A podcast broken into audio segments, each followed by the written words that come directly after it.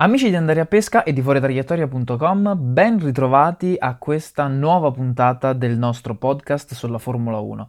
Si è da poco concluso il Gran Premio dell'Azerbaigian a Baku e come al solito tramite la nostra diretta Instagram andremo ad affrontare alcune delle tematiche che ci sembrano essere più interessanti di altre. Nell'attesa che si connettano persone alla nostra diretta, io ne approfitto per fare un rapido recap. Bottas ha vinto il Gran Premio dell'Azerbaigian su Hamilton e Vettel, con Leclerc che è stato autore di una buona rimonta dall'ottava posizione di partenza fino alla quinta piazza, dietro a Verstappen quarto.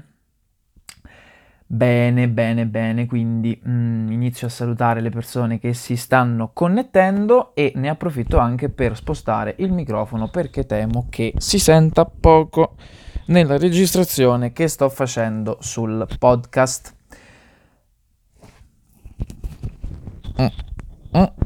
Sto facendo malissimo per posizionare il microfono, ma va bene, questo è un problema relativo.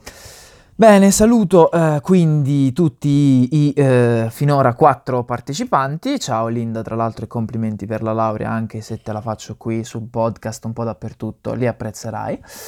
Bene, nel frattempo, allora, visto che devo aspettare che alcune persone si connettano, il primo argomento lo tiro fuori io. E il primo argomento che voglio tirare fuori è la dichiarazione di John Elkann a fine gara. Ci ho fatto un post sulla mia pagina Facebook perché sinceramente è una cosa che non ho concepito più di tanto. Mi spiego.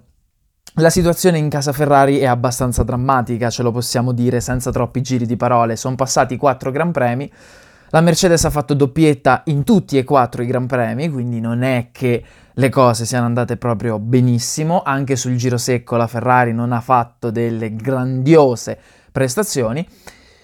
Abbiamo subito anche in Azerbaigian, dove arrivava il pacchetto di aggiornamenti numero 1, le Mercedes, sia per quel che riguarda il giro secco sia per quel che riguarda il passo gara, e John Elkann a fine Gran Premio, intervistato da Sky Sport, ha detto però il giro veloce lo abbiamo fatto noi. Ora, caro John, al quale va tutta la mia stima e tutto il mio profondo affetto, sai cosa ci facciamo noi? Cioè, cosa ci fa la Ferrari con il giro veloce nell'arco di un mondiale da 21 gare se la Mercedes fa doppietta tutte, magari non tutte, ma nel 90% dei casi? Diciamo che, facendomi un rapido conto, facendo tutti i giri veloci nel corso dell'anno, si conclude il mondiale con 21 punti, più quelli ovviamente derivanti dai piazzamenti. Davanti però c'è qualcuno che ne fa 25 e qualcun altro che ne fa 18.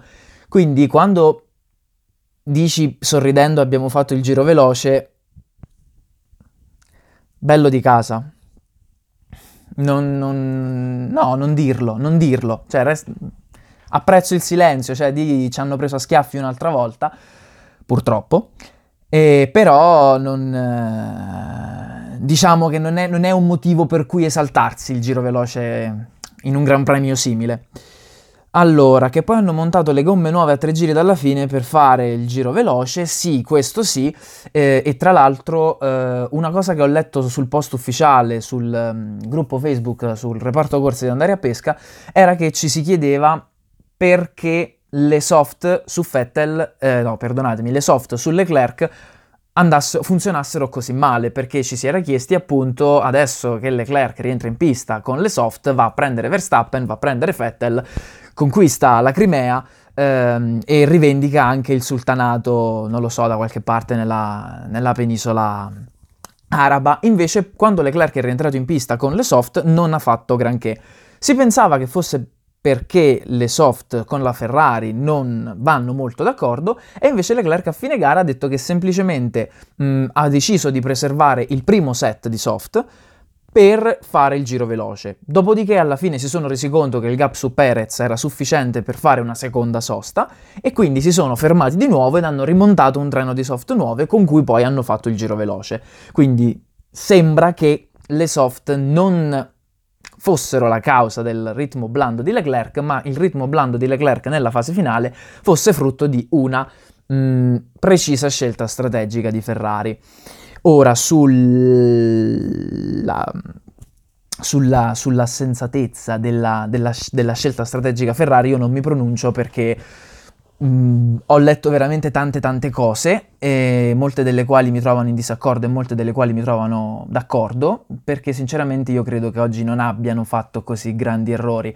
L'unico vero errore secondo me è stato quello di tirar dentro Leclerc un pelino in ritardo, perché secondo me fermarlo prima del giro in cui è stato fermato avrebbe costretto la Ferrari a fare una gara su due soste, non puntando però al giro veloce, o magari puntandoci però come risultato relativo. Secondo me in Ferrari hanno avuto paura che cambiando le gomme prima e mettendo le soft in anticipo Leclerc non sarebbe arrivato a fine gara senza fare un'ulteriore sosta. Diciamo che sarebbe stato un po' controproducente vista la gara che aveva fatto Leclerc, quindi sinceramente io non mi sento di gettare la croce addosso al muretto Ferrari stavolta, che per carità in tanti altri casi ha meritato di essere bistrattato, ma sinceramente stavolta non è che avesse molto margine, anche perché le Mercedes facevano un altro sport un'altra volta, la quarta volta magari no, perché in Bahrain non andavano effettivamente tanto più forte, però insomma era grave. Aspettavano una safety car per cambiare le gomme. Allora aspettate che mi ero perso, sembra la stagione 2016, sì è vero, ci sono tanti elementi che tornano con questo 2016, però per i tifosi Ferrari c'è una buona notizia: non si rompono i cambi, finora corna facendo non si rompono i cambi, che era stato un po' il leitmotiv della stagione 2016, quando se cadeva una vite sul cofano motore delle Ferrari si spaccava il cambio. Quindi rispetto al 2016 ci sono dei miglioramenti, va là, anche perché ci sono dei miglioramenti anche dall'altra parte, perché Mercedes nelle prime 4 gare nel 2016 non aveva fatto 4 doppiette, quindi è un 2019 che ricorda il 2016, ma che ha alcuni elementi dà alcuni spunti di riflessione in più.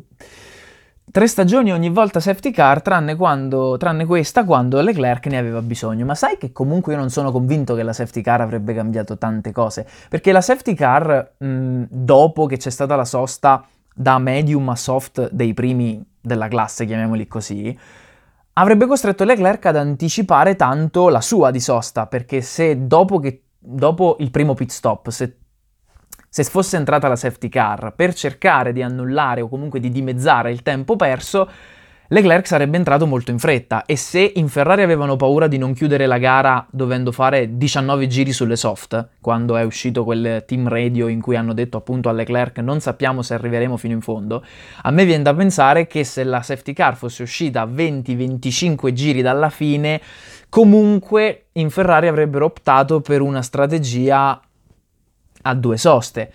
Magari poteva far comodo sicuramente, però non era secondo me la soluzione totale e finale per questa gara. Ragazzi, sinceramente le Mercedes finora fanno proprio un'altra cosa, cioè c'è la Ferrari, c'è la Red Bull, ci sono tutte le altre indietro, la Williams che sta nel 2018 ancora, e poi c'è la Mercedes che sinceramente fa un altro sport. Ormai non... Mercedes era semplicemente più veloce, ancora una volta, giustissimo, I miss, testa bassa e piedi per terra. È una cosa che sento dire sempre più spesso, cioè dopo 4 gare si rimpiange e arriva bene, che quando era al timone invece veniva abbastanza bersagliato. Non so, sicuramente arriva bene alla fine, credo che su questa situazione attuale non avrebbe potuto fare chissà cosa, perché non essendo comunque un ingegnere, se la macchina ha dei problemi congeniti, in particolare il non trovare quale sia la finestra di utilizzo delle gomme, un arriva bene non è che possa fare chissà cosa. Però mi rendo conto che dal punto di vista della comunicazione magari avere una persona che era deputata a fare quello, cioè arriva bene andava davanti ai microfoni, tirava fuori le 4 frasette messe lì, piedi per terra, testa bassa, appunto, che ancora diciamo, e la questione finiva lì. Lui faceva un po' da parafulmine rispetto a tutto il resto. Che questo possa essere utile o meno non lo so, Diciamo però che secondo me il problema è la macchina e non chi parla davanti ai microfoni a fine gara. E però sul fatto sì che le Mercedes facciano un altro sport è vero, ormai non ci penso neanche più a dire a Barcellona si diceva che la Ferrari era la macchina migliore e via dicendo, bla bla bla bla. Nel nostro podcast di commento ai test, che spero voi abbiate ascoltato, Pietro, che era andato, che saluto, e che era andato a Barcellona, aveva detto che la Mercedes girava con 1,5 metri di asfalto in meno rispetto a tutti gli altri. Ed è lì che a me sono iniziati a venire i dubbi, perché se visivamente le Mercedes a Barcellona uscivano 1,5 metri più strette, o comunque facevano meno strada, o uscivano più veloci, insomma andavano meglio, ti inizia a venire il dubbio che forse tutti quelli che dicono che la Ferrari sia la macchina totale, sia l'Enterprise, sia il Millennium Falcon su 4 ruote, forse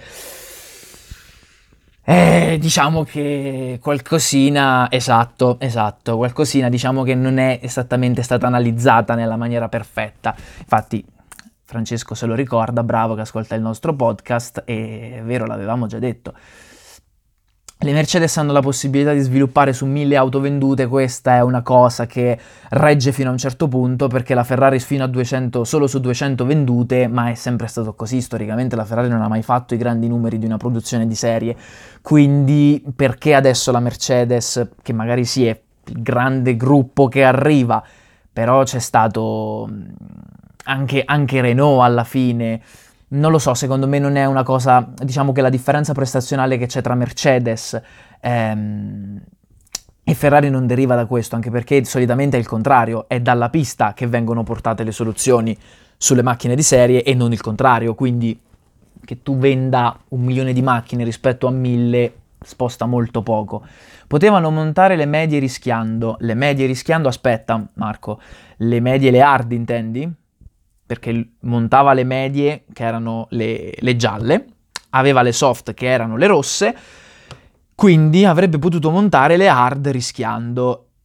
Sì, avrebbe potuto montare le hard rischiando, ma se le hard si fossero rivelate una ciofeca, volendo utilizzare un simpatico eufemismo, diciamo che staremmo qui a questionare e a puntare pistole, archi e frecce contro il muretto Ferrari. Era una scelta ardua, vista la mescola da montare, e sinceramente non so quanto avrebbe pagato, perché neanche Mercedes ha tentato le hard, quindi ok, sì, le temperature dell'asfalto e dell'aria erano maggiori rispetto a quelle del resto del weekend, però non so... Sulle soft avevi dei parametri, avevi qualcosa su cui regolarti, sulle hard no, e andare alla cieca rischiando di buttare quello che aveva fatto Leclerc fino a quel momento, tra l'altro Leclerc oggettivamente bella gara, mannaggia i pescetti dell'errore in qualifica, perché sostanzialmente s'è fregato con le mani sue, e però diciamo che era un po' un azzardo che non era... che non poteva non valere la candela, facciamo così. Ti seguo da quando i tuoi bicipiti non erano più grandi del tuo ego. Non so se ci sia stato un momento in cui sono stati simili a livello di dimensioni, però. Cosa ne pensi di Pirelli? Ma Pirelli fa quello che le chiedono, Albi. Saluto Albi, a proposito seguite AS Fotografi su Facebook e su Instagram, i nostri fotografi ufficiali del sito, gli voglio tanto bene. Cosa ne pensi di Pirelli? Secondo me alla fine Pirelli non ha grandi colpe, perché qualcuno che le fa funzionare si trova sempre. Alla fine Red Bull oggi volava sulle medie, Mercedes fa quello che vuole, proprio fa quello che vuole, possono anche mettere una soft, una hard, una medium e una full wet ai 4 angoli della macchina, sostanzialmente van forte comunque. Io credo che il problema sia della macchina che non fa funzionare bene le Pirelli e non delle Pirelli che facciano funzionare bene la macchina. Quindi diciamo che a Pirelli non addosso troppe responsabilità. Senza contare che tra una settimana, tornando al discorso dei test, Francesco dice che senza contare che fra una settimana e l'altra di test, Mercedes si è presentata con 2 macchine diverse. Già. Però noi c'avevamo... però in Ferrari avevano la macchina migliore, quindi... Magari se gli altri hanno cambiato tutto, forse qualcosa che si sta muovendo ci sarà. Diciamo, Chissà, potrebbero mettere i sensori di parcheggio o la telecamera a Ricciardo, è vero, e anzi tra l'altro io qui apro una parentesi di denuncia sociale, perché su una macchina che costa diversi milioni di euro è impossibile che come optional nessuno abbia pensato a mettere una retrocamera, quindi signori facciamo in modo che oltre al DRS, premendo un pulsantino, dallo stop venga fuori anche una telecamerina nascosta, perché le telecamere esterne con la pioggia si oscurano e diventano inutilizzabili, per far vedere dove si va in retromarcia. Quindi pray for Ricciardo, pray for Renault, e vediamo che cosa succederà nei prossimi Gran Premi. Verstappen molto maturato, Verstappen è molto maturato, questo può essere dovuto a una pressione inferiore da parte del compagno di squadra, Ricciardo dava del filo da torcere, Gasly non troppo competitivo. Per ora, perché Gasly secondo me si ritroverà, anche oggi ha fatto una grandissima gara, passo buono, molto buono, dopodiché la Red Bull lo ha salutato, proprio gli ha fatto ciao con la manina e l'ha parcheggiato di là. Verstappen molto maturato, tu dici della pressione del compagno di squadra, non lo so, potrebbe essere un elemento, sinceramente non avevo pensato a questo risvolto della vicenda. Però sì, Ricciardo era una bella grana, anche perché Baku dell'anno scorso ce lo ricordiamo tutti come è finito, quindi il fatto che comunque lui possa correre senza nessuno che cerca di rubargli la scena in Red Bull per una persona con un ego abbastanza smisurato come Max Verstappen, che comunque vuole i riflettori addosso, vuole essere coccolato, sicuramente può essere un vantaggio. Vediamo se Gasly riesce ad ingranare per bene nei prossimi Gran Premi, come reagisce Verstappen da questo punto di vista, però chissà. Le gomme incidono più che negli anni scorsi, secondo Francesco, vedi oggi che non si capiva mai il passo, ma io non so se sia questione delle gomme o se sia questione delle macchine, perché, come abbiamo detto prima, le soft sembrava che non funzionassero su Leclerc, ma poi nella realtà dei fatti è stato detto da Leclerc stesso che è lui che ha scelto di andare piano. Le medium sono andate bene su tutti, perché comunque erano la gomma perfetta per l'Azerbaigian, visto che anche la medical car a momenti le metteva e guadagnava 3 secondi al giro su chiunque altro, quindi sinceramente non lo so, io le trovo abbastanza lineari fino a questo momento. Che non si capiscano i comportamenti delle varie monoposto è vero, ma secondo me non dipende dalle gomme. Addirittura adesso è venuto fuori che quando Verstappen ha rallentato non era soltanto per via del raffreddamento delle gomme, che non sono poi più rientrate nella loro finestra di esercizio, ma addirittura pare che sia stata la Red Bull stessa a dirgli di rallentare perché temevano un problema ad un semiasse. Quindi alla fine su 3 mescole una non è mai stata utilizzata, una ha fatto abbastanza schifo che era la soft, perché con la macchina a pieno carico non è che rendesse così tanto che si sono fermati tutti prima della finestra ipotizzata dal buon Mario Isola, e le medium che invece andavano bene su tutto, anche sugli scooter dei Marshall, quindi non lo so. Ma sto Ricciardo che sta impazzendo, 2 domande consecutive su Ricciardo. Tra l'altro tra poco manca poco, quindi devo chiuderla, quindi queste saranno alcune tra le ultime domande. Ricciardo che sta impazzendo e Ricciardo che sta succedendo. Ricciardo ha cambiato macchina. Quindi sostanzialmente si ritrova con una macchina che secondo me non ha ancora imparato a capire, e il sorpasso di oggi su Kvyat, o meglio il mancato sorpasso di oggi su Kvyat, ne è la prova. Si è lanciato a vita persa, convinto poi di buttarla dentro, e la macchina è andata dritta come un fuso nella via di fuga. Mi viene da pensare che forse con la Red Bull dell'anno scorso quel sorpasso lo avrebbe chiuso, invece quest'anno proprio non è neanche riuscita ad impostare la curva. Secondo me è un po' in crisi, perché si è reso conto che Renault ha fatto meno passi avanti rispetto all'anno scorso di quelli che lui secondo me si aspettava. Quindi si è ritrovato in una squadra che va più piano della sua precedente, parecchio più piano, vede gli altri che comunque con Verstappen vanno meglio, e soprattutto, occhio Pietro a quello che pensi, perché lo so che tu stai guardando e stai pensando, si ritrova a dover inseguire non sapendo come migliorare. Perché?